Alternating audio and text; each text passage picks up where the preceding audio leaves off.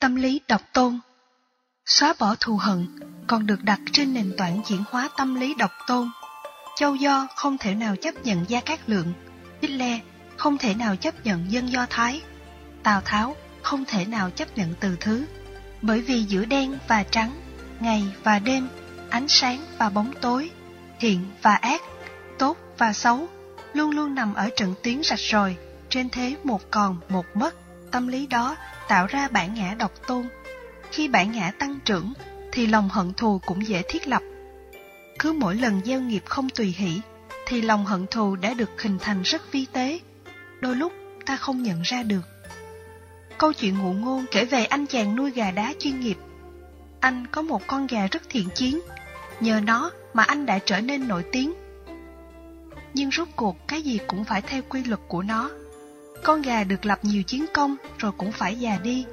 Một hôm, anh mang về thêm một con gà trẻ, hùng dũng hơn nhiều con gà già. Nhưng chỉ có một cái chuồng, không còn cách nào khác, anh đành nhốt hai con gà chung với nhau. Khi được nhốt chung, gà trẻ này tỏ vẻ cống cao, hống hách. Nó vỗ cánh cất tiếng gáy ò ó o, lạng qua, lạng lại, ra vẻ thách thức. Nó nói với con gà già rằng, nếu biết khôn, xin ông hãy cút khỏi nơi đây. Kể từ nay, vương quốc này thuộc về tôi. Tôi là chủ nhân mới. Còn nếu ông không phục, tôi với ông sẽ trải qua một cuộc tranh hùng để phân thắng bại. Chú gà già rất buồn vì biết rằng thế hệ trẻ ngày nay không còn tôn trọng thế hệ đi trước. Gà già suy nghĩ rằng nếu thế hệ gà trẻ biết khiêm tốn một chút thì có lẽ sẽ học được rất nhiều kinh nghiệm của thế hệ gà già. Không có sự thành công và thất bại của thế hệ đi trước thì thế hệ trẻ sẽ mất rất nhiều thời gian cho sự khởi đầu. Gà già càng suy nghĩ thì càng hận thù con gà trẻ này.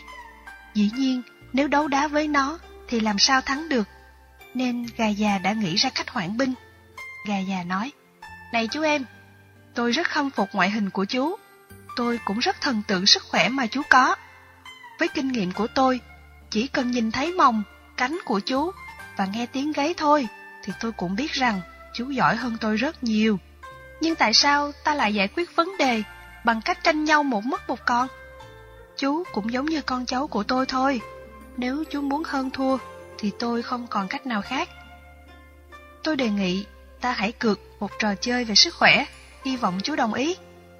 Gà trẻ nghe vậy mừng lắm, cười gáy đắc ý. Ông cứ bày ra trò gì, tôi cũng sẵn sàng chơi. Gà già nói, bây giờ tôi với chú chạy marathon. Khi nghe hiệu lệnh 1, 2, 3, thì hai ta cùng chạy. Ai về trước sẽ làm vua của vương quốc này. Lúc đó ta vẫn có thể là bạn thân của nhau, không sao hết. Gà trẻ mừng nói, tôi chấp nhận. Gà già thách thức, chắc chú chạy trước tôi ba bước, tôi sẽ chạy theo sau. Gà già đứng vào vị trí, ra hiệu lệnh xong, cả hai cùng chạy. Gà già dùng kinh nghiệm, gắn lực bình xanh, chạy giữ khoảng cách cố định sau đuôi gà trẻ. Lúc đó, anh chủ chuẩn bị cho gà ăn, nhìn vào chuồng và không còn tin vào mắt mình nữa.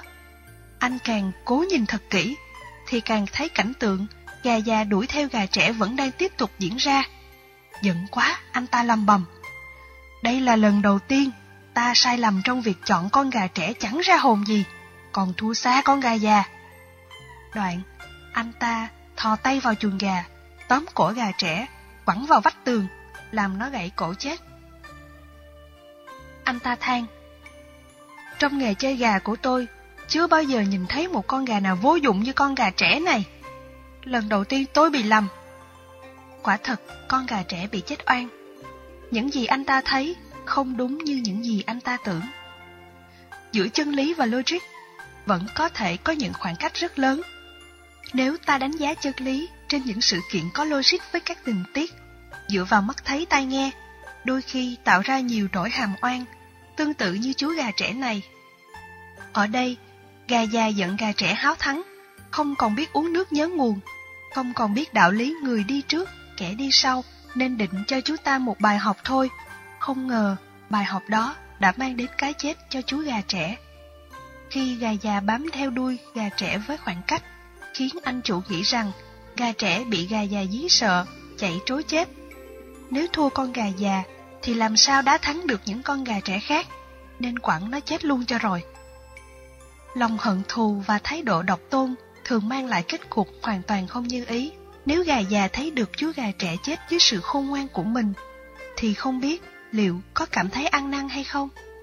Nếu chú gà già nói, thôi tôi chịu thua, tôi nhường vương quốc này lại cho chú, và ta vẫn có thể là bạn của nhau, thì có lẽ không mang cái chết tức tưởi đó. Rõ ràng, chết trong sự háo thắng, oan ức khổ đau, thì con gà đó không siêu sanh được và sẽ bị đọa trong cảnh giới ngạ quỷ. Có rất nhiều loại ngạ quỷ, có loại ngạ quỷ con người, có loại ngạ quỷ động vật, ngạ quỷ của chư thiên, ngạ quỷ của Atula. Chết mà không siêu sanh thác hóa sẽ tồn tại dưới hình thức ngạ quỷ. Điều đáng nói là lòng hận thù, sự háo thắng thường tạo ra những cảnh ngang trái đó. Phải nỗ lực tháo gỡ các oan trái, đừng để cho tâm lý bản ngã độc tôn khống chế. Ta sẽ có cơ hội sống trong hòa bình và thảnh thơi. Khi phát hiện mình có thái độ tâm lý độc tôn, thì hãy nhanh chóng tháo gỡ, chuyển hóa. Nhân gian có câu, không có mợ, chợ vẫn đông.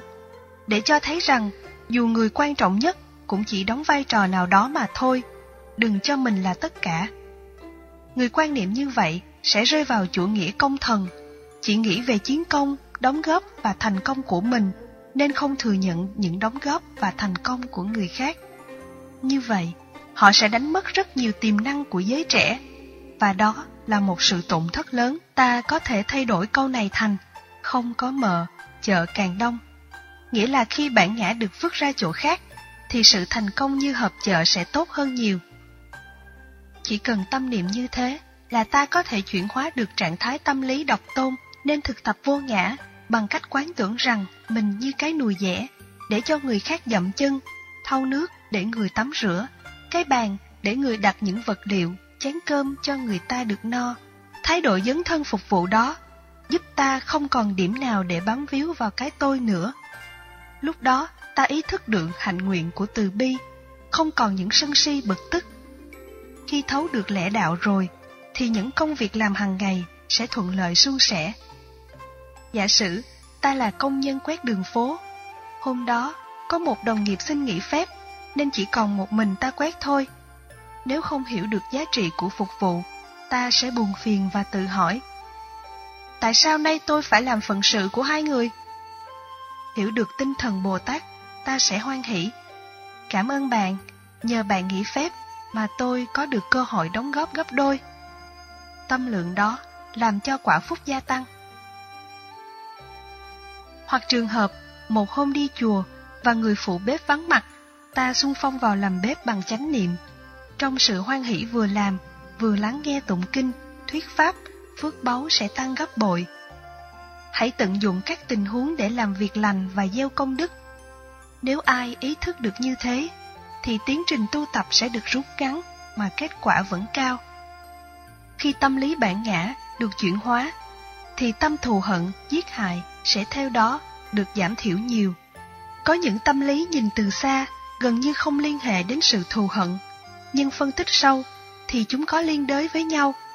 Nên nếu muốn chuyển hóa cái tôi một cách trọn vẹn, thì phải học nhiều phương pháp khác nhau, ứng dụng trong nhiều tình huống khác để nghiệp lực xấu ngày càng giảm, cái tốt được tăng trưởng.